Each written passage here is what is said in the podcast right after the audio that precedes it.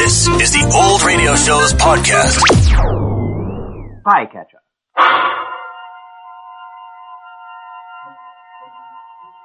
A series of true stories of the unceasing search for enemy spies in wartime, based on the memoirs of Lieutenant Colonel Oreste Pinto of the Allied Counterintelligence Service.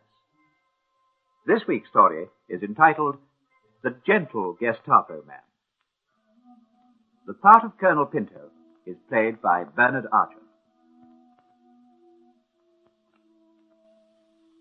Throughout the war, batches of refugees and escapers from Europe were arriving at headquarters in London. Most of them were young men anxious to join the Free Army. Some were resistance men fleeing from the Gestapo, but some were spies. Each interrogation was a challenge. Was he friend or foe? What kind of story had he come here to tell? In one batch, there was a Dutchman, a resistance leader named Ter Hoyt. I sent for him. Will you sit down, please? Thank you, sir. Uh, your name is uh, Ter Hoyt? Yes, sir. You're a Dutch citizen, aged 48, married with two children. Yes, sir. And I see from the notes that you were in the resistance movement and operated part of an escape route through France. Yes, sir. In Paris. From Paris to Dijon. Well, as a resistance worker, you'll appreciate why we must make a full examination of your credentials. I do, sir. I made a mistake once. That's why I'm here. I took a man for what he said he was. Yes. That's the story I want to hear. Now, there's no hurry. You can take your time. Cigarette? Oh, thank you, sir. Thank you. Well, sir, I was in Paris before the war. I was secretary to the import agency. When the Germans came, I felt I wanted to do my bit, sir, so I volunteered to help the French resistance.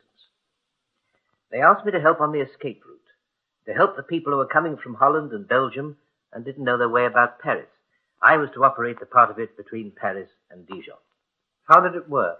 Well, sir, when a group arrived in Paris from the north, my contact would phone me at my office and tell me. I would then say which house they would be taken to and when they should be brought to my office. Might be in two or three days' time because I had then to arrange with my next contact to buy the railway tickets for Dijon and arrange which train they should travel by. There was no use sending them on if Dijon couldn't accept them. When that was fixed, I would see them at my office so that they could recognize me, and I would brief them and tell them to meet me at a certain time near the railway station, sometimes in a cafe, but not to speak to me. I would then lead them to the station and hand them over to the guide, the passeur, who would take them to Dijon. Next day, I would have another phone call to the office telling me that my packages had arrived safely and had been passed on. Well, that's what I did. That little part. For how long did you do this work? About a year, sir. It went well at first. I passed a group through Paris almost every week. Then someone talked, or maybe they were just careless, but escape routes can't last forever. Two of my people in Paris were arrested, and then one of the men on the route into Paris was arrested. I felt that my turn was coming. I became very nervous and just hated to get a message. Always I thought it might be the Gestapo. Three months ago, it was in January, I felt I couldn't carry on. I just couldn't do it anymore. I told the resistance people, and I closed my part of the line. Did they object to this? There was nothing they could do about it, sir. I was much too nervous. I just closed my part of the line. There were other routes, of course. Hmm. Did you feel better for that? Did you feel that the danger was over? No, sir, not at first. There was always the danger that people I'd passed on would still be caught. They'd come to my office in Paris and they knew me by sight. That was the dangerous part. To lead them through Paris, they had to know me by sight. It was a terrible risk. There was my wife and children to think of. If I'd been arrested, what would happen to them? But after a month, and after two months, I felt much safer. And then one day, this man, Peters, telephoned me at my office. I remember it well.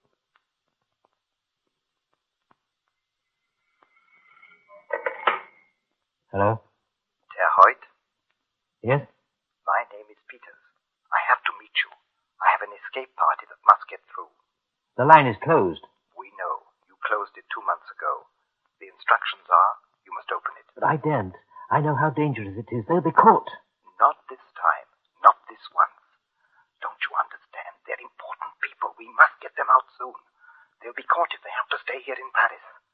This is a chance to do something for the war. But if I get them through Paris, they'll be caught at Dijon.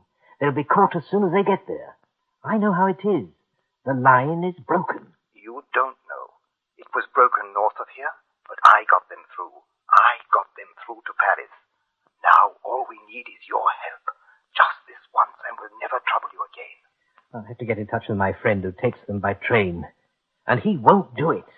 If you tell him it's important, he'll do it. I'll phone you again tonight for your answer.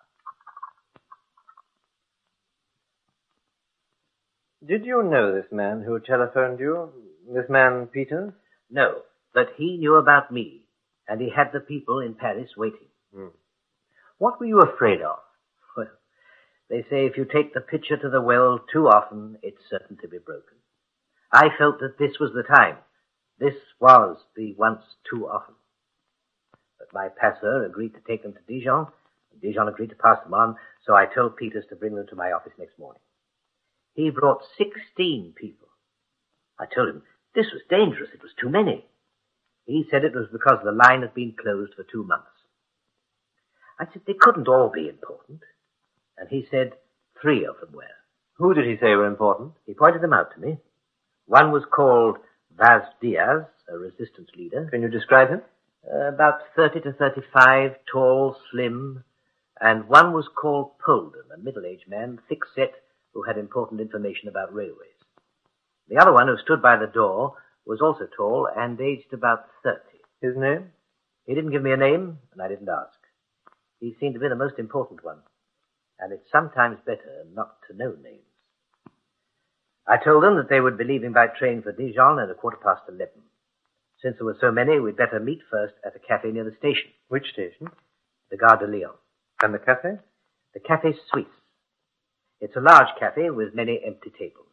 What happened? Well, just before 11 o'clock, I went to the cafe, and at 11, the first group began to arrive.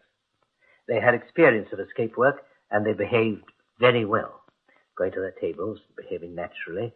Then the others arrived at intervals, doing it very well, and by 11.15 they were all there, except one. He was one of the three important ones. Polden or Bastia? Neither, sir. The third one. The young one, the tall one who stood at the door. I gave him a few more minutes. Never before had one of the party been late. Were you nervous? Yes, sir. I waited until 11.20 and then it was dangerous. We had to go. I left the cafe and looked for him all the way to the station, but he wasn't there.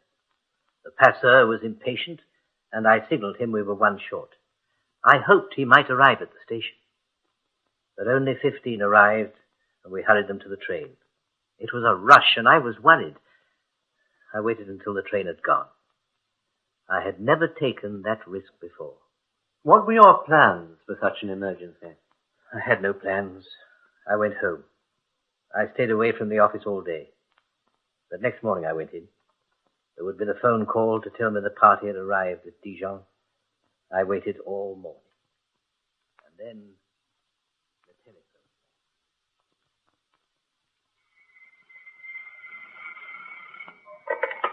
Yes? Is that Ter Hoyt? Yes. Who's speaking? I am the man who did not turn up. Oh, what happened? I'm sorry, I could not get there. I have important news for you. Will you meet me in the metro at Boulevard Malesherbes at three o'clock? It is important news for you. Metro, Boulevard Malesherbes, three o'clock. Hmm. Did you keep the appointment? I had to. He was one of the important people, and I still had to get him away. Why? You'd arranged to get him away and he'd let you down. He'd put you in danger. In resistance work, there is always danger. And he said there was important information. I went to the metro at three o'clock and I waited for this man. He turned up all right.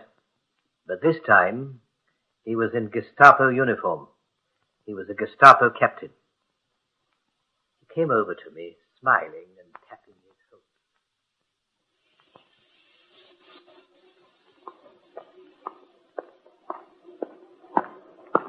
No. Don't make a run for it, Sir Hoyt. It isn't worth it. I have important news for you. Your party of 15 have been arrested at Dijon.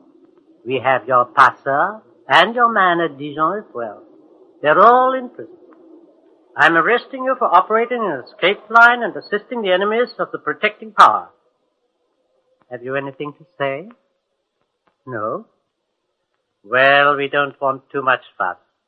It's a pleasant day. Let's walk to my headquarters. Come on.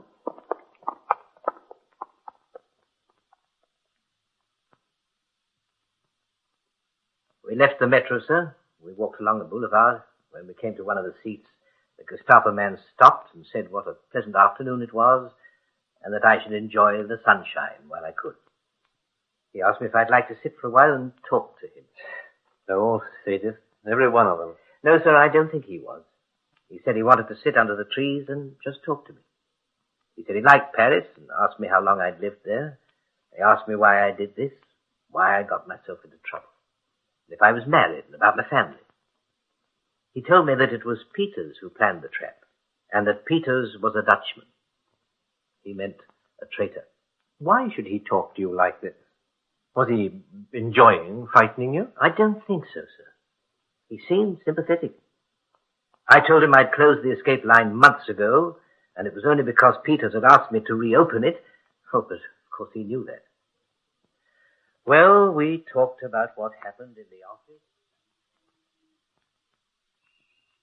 You know, Terhoyt, when I saw you in your office, I was impressed. I was sorry for you, but I was impressed. I know about these things. You're not the criminal type, like the others. In my job, you get to know. That's why I wanted to have a talk with you. While you were briefing us, I was watching you. I was thinking, if I was in your shoes, I would be doing the same. For my own people, of course, the German people. But I never will be. We are in command. You understand that? Yes. So I'm going to give you a chance. I'm going to let you go. But of course you'll tell no one what I've done. I can give you ten minutes, no more. Peters is working for me. If I'm late, he'll come to look for me. Well? What are you waiting for? You have ten minutes. Go. Take a train. Get out of Paris. Go on. Off with you.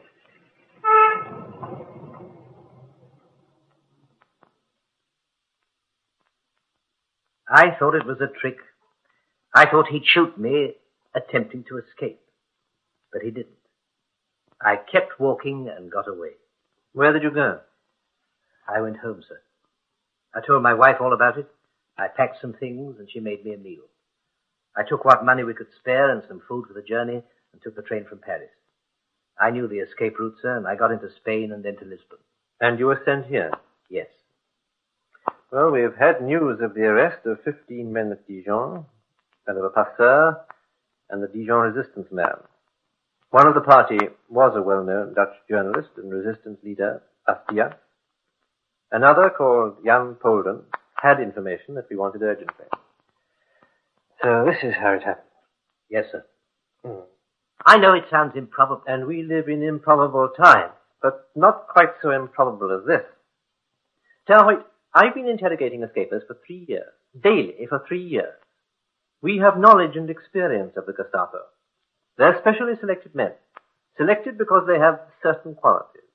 They have dirty work to do. And one of the qualities is not a soft heart.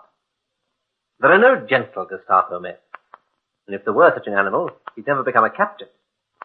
Captain is a high rank in the Gestapo. Only a German could believe that the Gestapo have soft hearts. Who made up this story for you? No one. It's the truth. I thought he was going to shoot me. I don't like the Gestapo, but he let me go. All right, he's kind to you and he lets you go. And you go straight home. You discuss it with your wife. You stay while she cooks you a meal. Ter Hoyt you told him where you lived, or so you say. He was sent to arrest you. He reports that you didn't turn up. Well, what must they do next? Raid your home. I didn't think of that. There are a lot of things you haven't thought of. Let's take another look at your story. He can't say you didn't turn up because you sat with him for half an hour on a bench in the Boulevard Malesherbes. It's early afternoon. People are passing. People are passing. Yes, sir. And even in Paris, a Gestapo uniform attracts attention. Gestapo man. Be careful. Oh, there's a Gestapo man talking to an informer. And there are cars passing. Heaven knows how many people saw you sitting there. And there on the boulevard, he lets you go. What does he say when he gets back to headquarters? I have told you what happened. And I don't believe you. You ran an escape route in Paris. You're a courageous man and a resourceful man. But to me, you are a dangerous man. You don't think I'd make that up? I'm going to find out. And I'm going to find out what conditions were imposed on your freedom. You can have some lunch and a rest now, and you can consider your story. There's one thing I want to make clear though. Although you're here in England, you won't be allowed to land, that is to go free, until I say so. I was always suspicious of men who had been taken by the Gestapo. The weaker ones were often offered their freedom in return for services to the Germans and sent out as spies. And the Germans provided the cover stories. And who but a German could imagine a gentle Gestapo man? I interrogated Terhoyt several times. I pointed out time and again every unlikely incident of his arrest. But unbelievable or not, he stuck to the story and wouldn't alter a word. I began to wonder whether he stuck to it in desperation or because it was true. Come in. Terhoyt, sir. Oh, come in. Sit down, please. Did you sleep well? Yes. Now, what's your story now? It'll be easier for both of us if you tell me the truth. What happened after you were arrested? I have told you what happened. Very well. Let's see just how true it can be. You ran an escape route in Paris. That is true. We know. You ran it for a year and passed many escape routes through successfully. That is true. In this room, I've met and questioned many of the people you helped in Paris. I've heard many stories. I know you're a brave man. And believe me, many of our countrymen are grateful for what you've done. Now you say that some of your helpers were arrested in December. That is true. In January, your section of the line was closed. That is true. And I accept your story of why it was closed. We also know of a group of 15 escapers who were arrested in Dijon last month. And we also know that some of them have been executed, including Polden, Vaz Diaz, and your passeur. I knew it wasn't safe. I told them they couldn't get through. But you didn't know it was a trap, and I accept your story up to this point, and all of it's to your credit, greatly to your credit. But then you're arrested. Now tell me what really happened. What bargain did they make for your life? What have they asked you to do? If you tell me now, perhaps... He asked nothing. He gave me ten minutes. That was all. Ten minutes to get away. But why? I don't know. All right, tell your story again. Let's see just what kind of nonsense it makes. He approaches you in the metro and arrests you. What then? He said that I shouldn't make a fuss, that I should walk with him to his headquarters. One of the seats on the boulevard, he stopped. He said the sun was warm. He said, would I like to enjoy it for a while? Oh, I couldn't feel the sun. I was cold. He said he wanted to sit in the sun and talk. He asked me how long I'd been in Paris and if I was married. He asked me to tell him about my children, what ages they were, what I called them. He asked me why I did this work, why I took this risk if I had a nice family. He asked me if my wife knew what I was doing. He talked about coming to my office. He said he was impressed by me, that he was sorry for me because he knew it was a trap. He said he knew I didn't want to do it. Go on. He said he liked me, that he knew I wasn't the criminal type. He said that if he was in my position, he would be proud to do the same. He meant for the German people. But he didn't have to because they'd won. He told me about himself. He even told me his name. His name? That was before he said he would give me a chance. What was his name? I promised I wouldn't tell anyone. What was his name? I promised I wouldn't tell. To get him into trouble. If what you say is true, he's in trouble. Lots of it. But you didn't want to get him into trouble, so what did you do? You went home. You went to the one place where Peters or any other Gestapo man would look for you when your friend says that you'd gone. Was that protecting him? Of course, when your whole story is such nonsense, everything else becomes nonsense, doesn't it? Herr Hoyt, I said I suspected you of having made a bargain with the Gestapo, but not this kind of bargain. However, it does show that you're capable of it. Doesn't it? No, sir. Capable of keeping a promise to the Gestapo, you, a resistance worker. What about your friend the passeur? He's dead. I'll tell you his name. I'm waiting. His name is von Winterfeld. Hauptmann von Winterfeld. Thank you. So, your good friend von Winterfeld, the gentleman of the Gestapo. He's not my friend. I'm grateful to him for letting me go. That is a fact. I'm telling it to you as a fact and nothing else. Very well, let's go through your facts again. He gives you ten minutes. He tells you it's all the time you can have. That Peters will be suspicious. He says, go. Get out of Paris. How long before you took his advice? Before you got out of Paris? You walked home. You talked to your wife. She prepared a meal. You ate it. She prepared food for your journey. You packed. How long? Oh, uh, about four hours. A long time when the devil's on your tail. I was frightened. I didn't know what to do. Have you ever been arrested by the Gestapo? Fortunately, no. But I have interrogated many men who were arrested by them, and I have also a knowledge of their methods, and they do not include. Yes, what is it? There's a warning, sir. A red warning. Oh, all right. We'll have to break off now. A red warning means that they may be coming overhead, so you must go to an air raid shelter. The guard will take you there. Yes, sir. This way.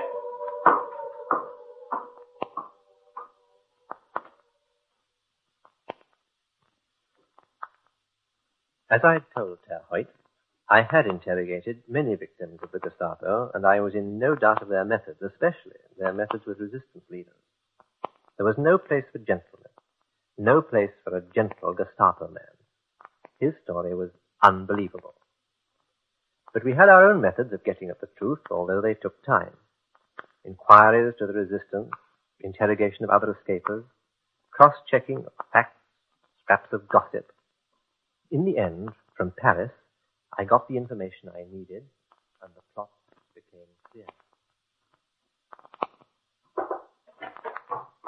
Right, sir. So come in. Sit down, Dean. Last time we met, I told you that we had our own ways and means of getting at the truth. Yes, sir. I have it now, and the news is not entirely good. What is it, sir? We've had news from Paris. You said you gave this Gestapo man your address. Yes, sir. A week ago, a Gestapo officer called at your home. He told your wife that he'd called for the money that you had promised him. But I didn't. I didn't bargain with him. Forty thousand francs. But I never had so much money. No, your wife explained that. He said you kept it hidden. It seems he was quite friendly, but he insisted on searching the house. He found nothing and went away. Was it von Winterfeld? He even gave his name to your wife. He said you might have mentioned it to her. But I didn't. And I didn't offer him money. No, I don't believe you did. Then why did he go to my house? Blackmail? Or just an opportunist, perhaps. We shall never know. Your wife told the resistance about it.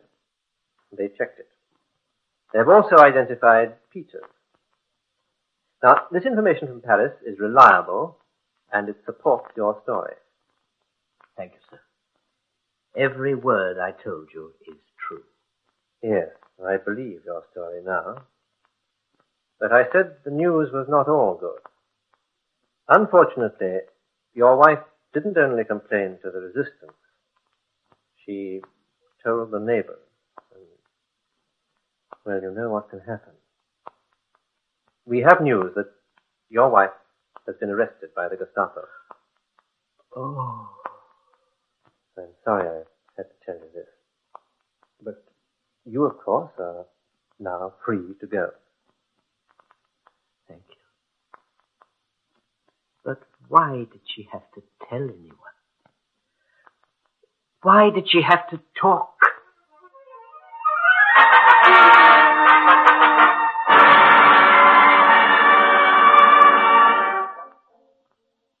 Friend or foe? That was our challenge. Herr Hoyt was a friend. He was given a responsible job in England and served us well.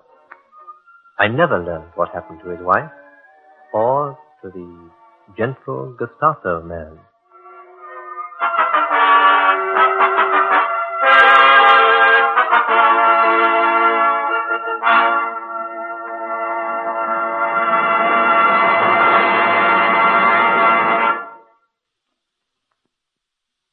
You've been listening to Spycatcher with Bernard Archard as Colonel Oreste Pinto. The script was written by Robert Barr and the program produced for the BBC by Charles Maxwell.